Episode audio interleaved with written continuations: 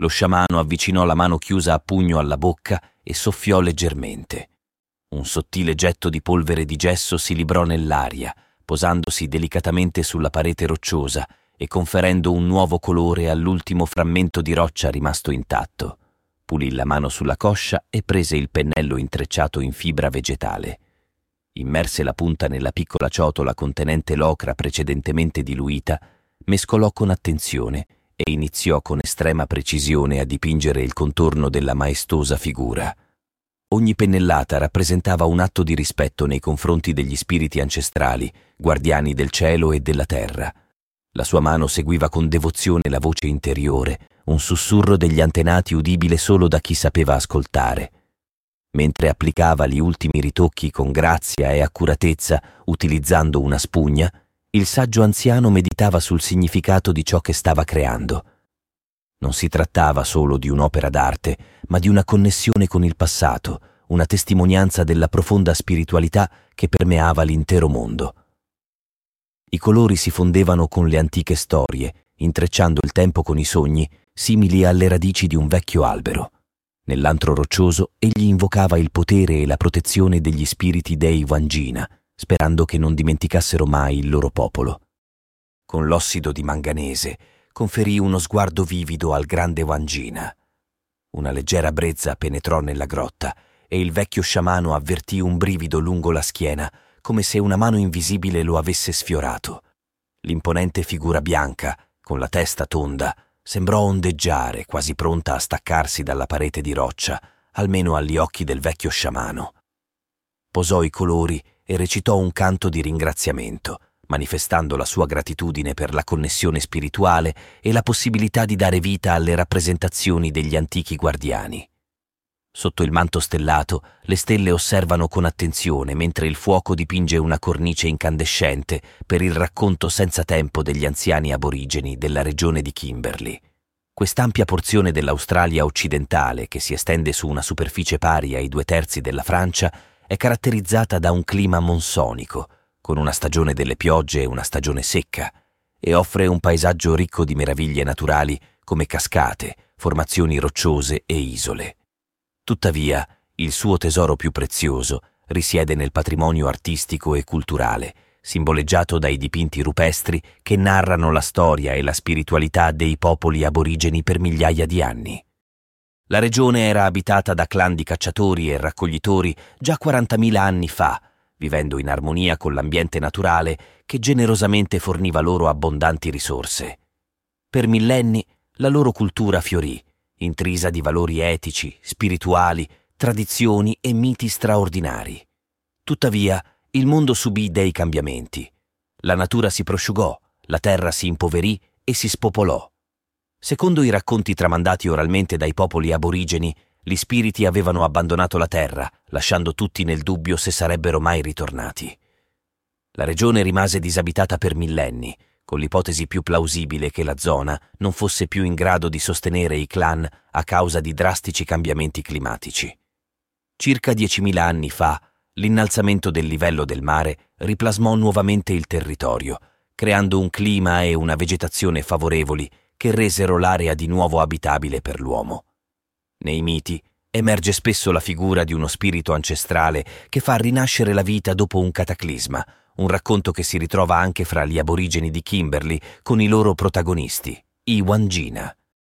Wandjina è il termine collettivo che designa un gruppo di entità soprannaturali responsabili della creazione del mondo e ancora oggi investite del potere di governarlo.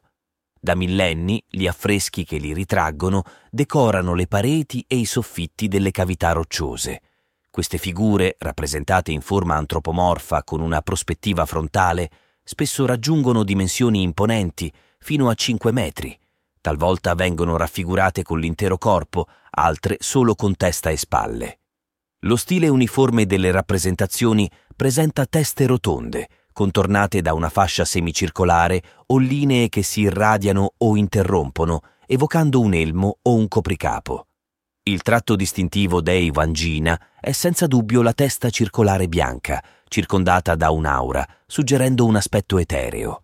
Il corpo, privo di dettagli anatomici, è ornato da linee punteggiate e motivi geometrici, trasmettendo uno stato spirituale al di là delle normali raffigurazioni corporee.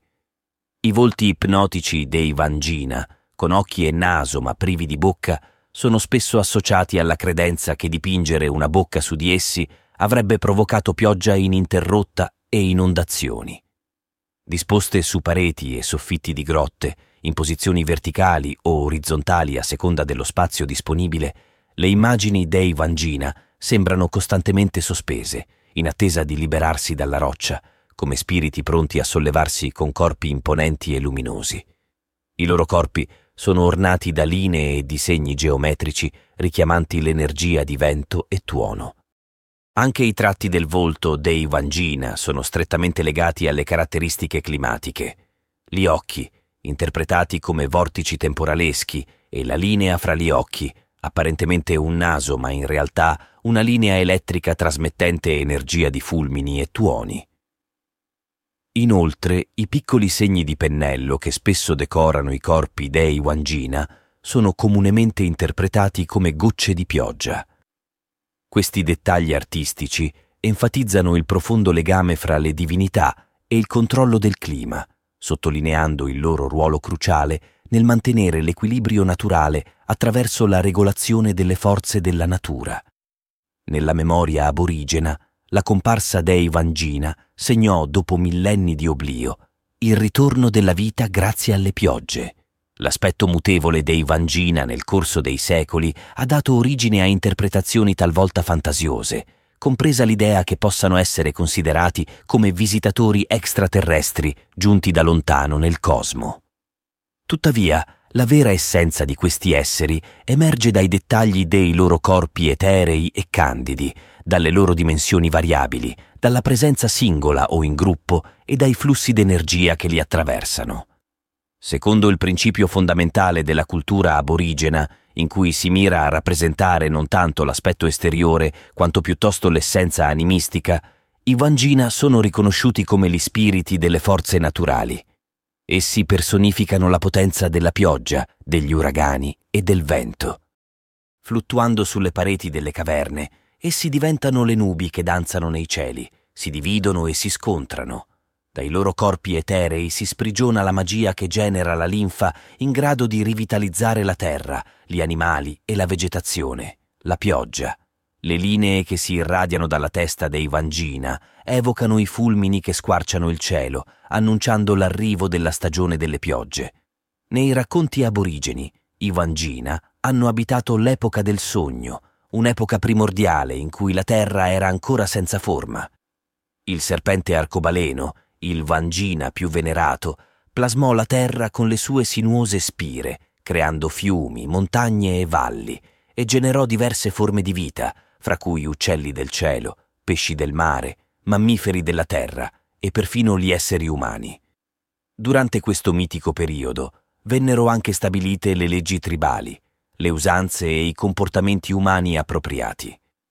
L'epoca del sogno è un mito della creazione che narra un processo senza inizio né fine, un racconto intramontabile delle origini. Secondo le ricche tradizioni aborigene, i Wandjina, dopo aver plasmato inizialmente la terra, trovarono luoghi segreti dove risiedere e continuarono a vegliare sulla loro creazione. Ancora oggi alcuni Wandjina dimorano all'interno delle rocce, degli alberi e delle pozze d'acqua, mentre altri scrutano il mondo dall'alto dei cieli. Alcuni di loro si sono trasformati in potenti forze naturali, incarnando il vento, la pioggia, il tuono e il fulmine, diventando essi stessi l'essenza stessa della natura. In questo modo il tempo del sogno congiunge profondamente il presente con il passato primordiale, persistendo come un concetto intrinseco nella cultura aborigena. Il complesso sistema sociale, insieme alle regole cerimoniali e ai rituali, costituisce il fondamento della cultura aborigena da almeno 30.000 anni.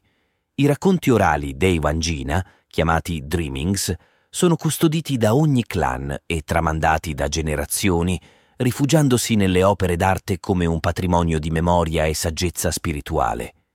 Queste opere evocano gli spiriti della creazione e mantengono viva la tradizione.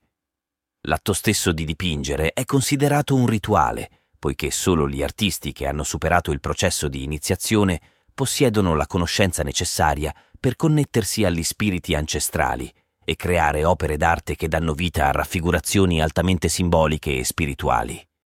Il simbolismo costituisce la base fondamentale di tutta l'arte aborigena. Non solo veicola storie sacre, ma trasmette la legge e la vita stessa all'interno della cultura. In un contesto in cui si parlano oltre 100 lingue diverse, alcune prevalentemente non verbali, il simbolo diventa una sorta di lingua franca. L'arte aborigena rappresenta un ricco e complesso linguaggio visivo intriso di profonde connessioni culturali e spirituali. Come il ciclo perpetuo della natura, gli artisti iniziati del clan ogni decennio ravvivano il potere dei Wandjina, rinnovando le loro immagini nelle grotte. Secondo gli aborigeni, i dipinti delle grotte sono fonti di energia vitale, connesse con l'esistenza. Ogni individuo, ogni cosa, la nostra stessa vita, tutto dipende da quelle immagini. I Wandjina le hanno create per insegnarci a vivere in armonia con tutto ciò che ci è stato donato. Per questo motivo continuiamo a farle rivivere. Le immagini, pertanto, non sono statiche, ma dinamiche come il vento e la pioggia.